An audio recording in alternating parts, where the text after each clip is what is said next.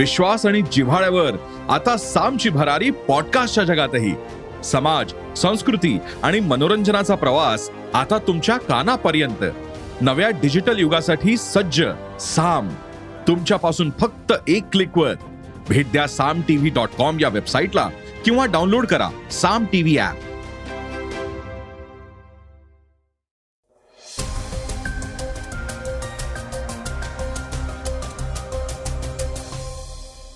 नमस्कार मी सुधीर इंगळगी. आता आपण ऐकणार आहोत सकाळचं पॉडकास्ट आयकर विभागाची रुग्णालय समारंभ हॉल येथील कॅश व्यवहारांवर कडी नजर असणार आहे. आयकर विभागाविषयीची एक महत्वाची बातमी आज आपण सकाळच्या पॉडकास्टमधून ऐकणार आहोत. चीन आणि तैवानमधील युद्ध दिवसेंदिवस वाढतंय. जगभरातून त्याची मोठ्या प्रमाणात दखल घेतली जातीय. या युद्धामागील नेमकं कारण काय आहे हे आपण जाणून घेणार आहोत.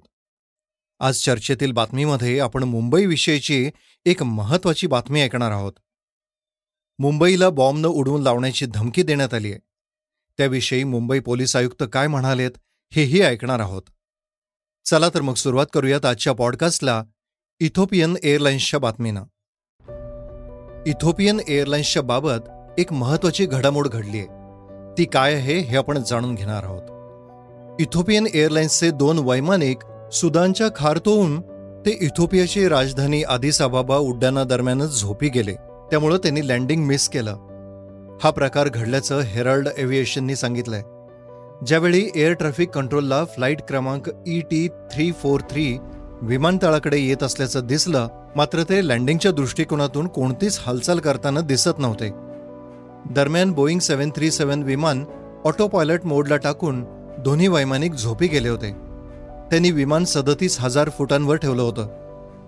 झोपी गेलेल्या वैमानिकांशी एअर ट्रॅफिक कंट्रोलनं संपर्क साधण्याचा अनेक वेळा प्रयत्न केला मात्र त्यांना यात यश आलं नाही.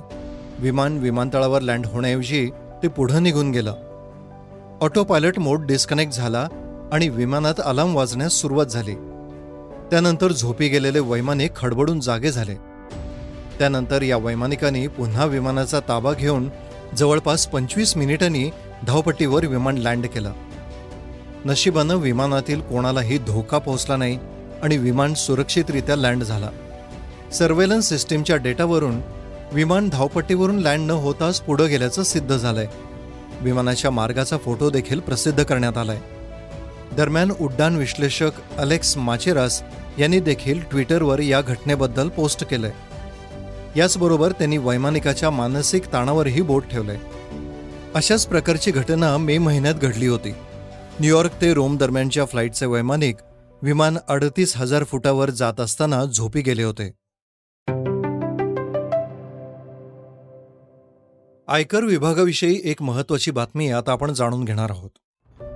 आता आयकर विभागाची रुग्णालय समारंभ हॉल येथील कॅश व्यवहारांवर करडी नजर असणार आहे. अनेक रुग्णालयं रुग्णांकडून पॅन कार्ड घेत नसल्याचं आढळून आल्यानं हा निर्णय घेण्यात आलाय. नुकतेच आयकर विभागाच्या अधिकाऱ्यांनी अलवर कोटा जालना यासारख्या छोट्या शहरातून मोठ्या प्रमाणावर कॅश जप्त केली अनेक छोट्या शहरात आयकर विभाग पोहोचणं शक्य नसतं असा समज आहे. त्यामुळे या शहरात आर्थिक गुन्हे घडतायत. त्यामुळंच आयकर विभागानं यंदाच्या आर्थिक वर्षात काही विशिष्ट व्यवसायांमधील कॅश व्यवहारांवर नजर ठेवणार असल्याचं सांगितलंय. आयकर विभागातील अधिकाऱ्यांनी सांगितलंय की कायद्यानं मोठ्या रकमेचे कॅश व्यवहार करताना पॅन क्रमांक देणं बंधनकारक आहे. मात्र अनेक रुग्णालयात या नियमाकडे डोळेझाक केली जाते. त्यामुळं आता आयकर विभाग अशा रुग्णालयांवर कारवाई करणार आहे. याचबरोबर रुग्णालयातून उपलब्ध होणाऱ्या माहितीचा आधार घेत असे मोठे कॅश व्यवहार करणाऱ्या रुग्णांचा देखील माग काढला जाणार आहे. दरम्यान आयकर विभागाच्या या कारवाईवर काही रुग्णालयांनी आक्षेप घेतलाय. त्यांच्या मते अशा प्रकारे प्रत्येक वेळेस रुग्णांकडून पॅन क्रमांक मिळणं शक्य नसतं. विशेष करून आपत्कालीन विभागातील रुग्णांकडून पॅन क्रमांक मिळवणं अवघड आहे. आयकर विभागाने अशाच प्रकारची कारवाई समारंभ हॉलवर देखील करणार असल्याचं सांगितलंय. गेल्या काही महिन्यांपासून अशा प्रकारचे मोठे कॅश व्यवहार असे समारंभ हॉल आपल्या अकाउंटमध्ये दाखवत नसल्याचं आढळून आलंय. याचबरोबर उंची घड्याळं विकणाऱ्यांवरही आयकर विभागाची करडी नजर असणार आहे. आयकर विभागाच्या अधिकाऱ्यांनी सांगितलं की अशा काही विशिष्ट व्यवसायांवर आमची नजर आहे.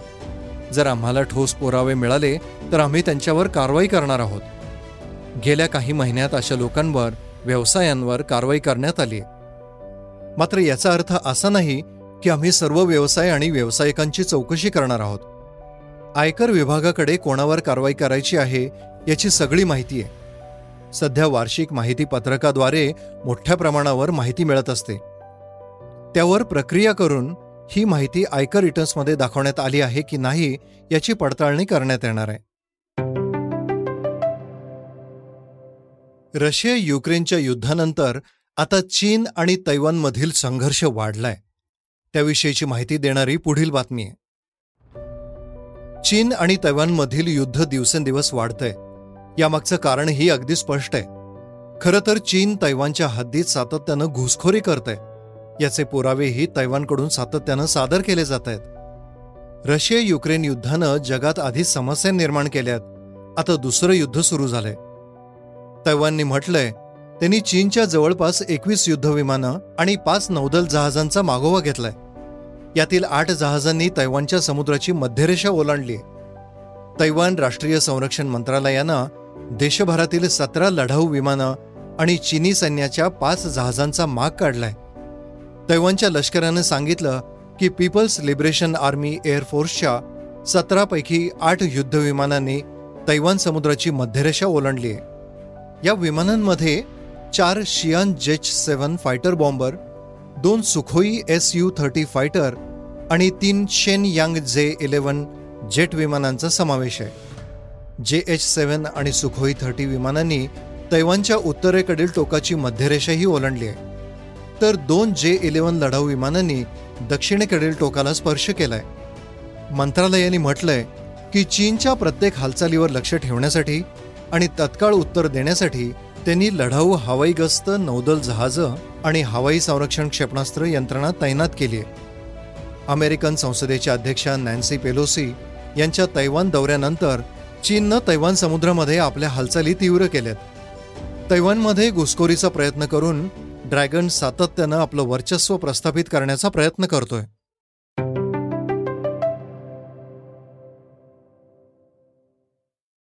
श्रोते हो आता आपण ऐकणार आहोत आजच्या वेगवान घडामोडी. बिहारमध्ये नितीश सरकारच्या नेतृत्वाखाली महाआघाडीचं नवं सरकार स्थापन झालंय. या सगळ्यात राष्ट्रीय जनता दलाच्या कोट्यातील मंत्री वादात सापडलेत. मंत्र्यांची प्रतिमा सुधारण्यासाठी उपमुख्यमंत्री तेजस्वी यादव यांनी लक्ष्मण रेखा आखली आहे. तेजस्वी यांनी आर जे डी पक्षाच्या मंत्र्यांना सांगितलंय की कोणीही नवीन वाहन खरेदी करणार नाही. तसंच कोणत्याही कार्यकर्त्यानं चरणस्पर्श करू नये.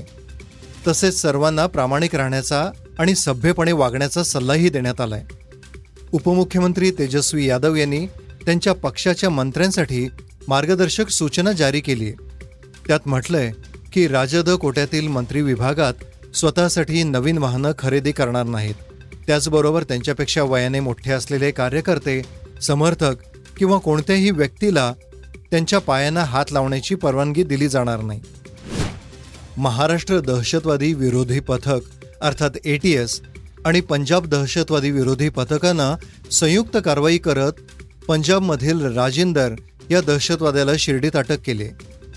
सोळा ऑगस्टला पंजाबमध्ये पोलीस दलातील पोलीस निरीक्षकाच्या वाहनाला आय ई डी लावून ती उडवण्याचा कट त्यांना आखला होता असा त्याच्यावर आरोप आहे. पंजाब ए टी एस आणि महाराष्ट्र ए टी एसनं एकत्र कारवाई करत राजेंदरला अटक केली.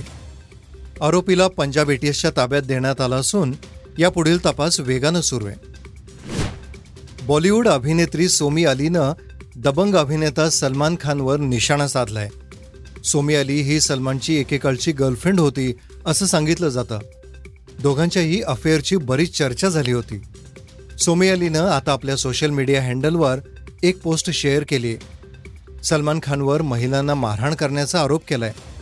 मात्र तिनं काही वेळानं पोस्ट डिलीट केली. आहे सोमी अलीनं सलमान खानच्या एका चित्रपटाचा पोस्टर शेअर केलंय.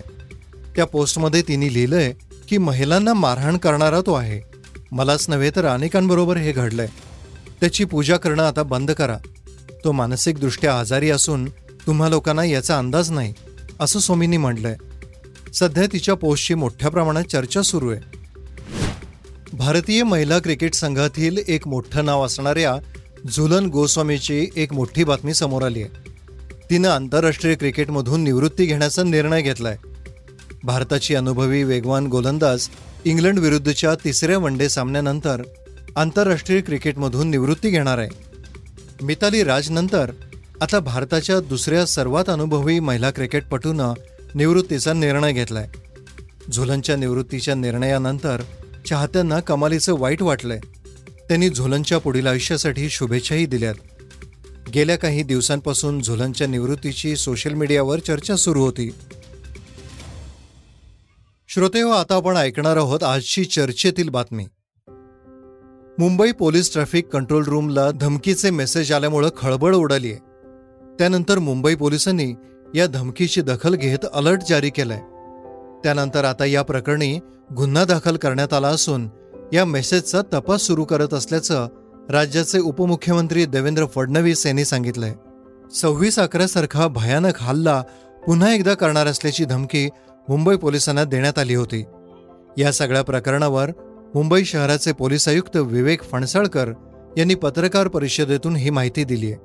ते म्हणाले मुंबई पोलीसची मुंबई ट्रॅफिक पोलीसची जी ट्रॅफिक कंट्रोल रूम आहे त्याच्या मोबाईलवरती काही मेसेजेस आले आणि ते दहशतवाद संबंधी मेसेजेस होते टेरर रिलेटेड मेसेजेस त्यामध्ये मुंबईला सव्वीस अकराप्रमाणे उडवण्याची धमकी त्याचप्रमाणे अजमल कसाब अल जवाहरी या सगळ्या गोष्टींचा देखील उल्लेख होता.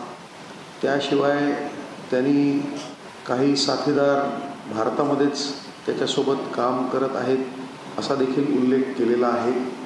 आणि सदरचा मेसेज ज्या नंबरवरनं जो नंबर दिसतो तो सकृत दर्शनी पाकिस्तानचा कोड आहे असं दिसतं.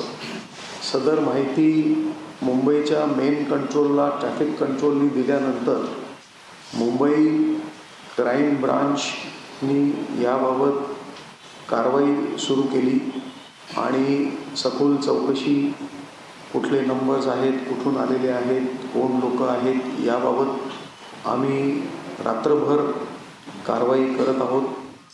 कंट्रोल रूमच्या नंबरवर पाकिस्तानमधून हे धमकीचे मेसेजेस आले होते. त्यानंतर आता मेसेजची दखल घेण्यात आली असून मुंबईचे पोलीस हाय अलर्टवर आहेत. फडणवीस म्हणाले हे प्रकरण खूप गंभीर असून मुंबईत पुन्हा सव्वीस अकरा घडवण्याची धमकी देणाऱ्या नंबरचा तपास सध्या सुरू आहे. हे मेसेज कुणी आणि कसे पाठवले याची चौकशी सुरू आहे. श्रोते हो हे होतं सकाळचं पॉडकास्ट. उद्या पुन्हा भेटूयात. धन्यवाद. रिसर्च आणि स्क्रिप्ट युगंधर ताजणे. वाचा बघा आणि आता ऐका आणखी बातम्या. ई सकाळ डॉट कॉम वर. तुम्ही हा पॉडकास्ट ई सकाळच्या वेबसाईट आणि ऍप वर सुद्धा ऐकू शकता. विसरू नका या पॉडकास्टला आपल्या आवडीच्या पॉडकास्ट ऍप वर सबस्क्राईब किंवा फॉलो करायला.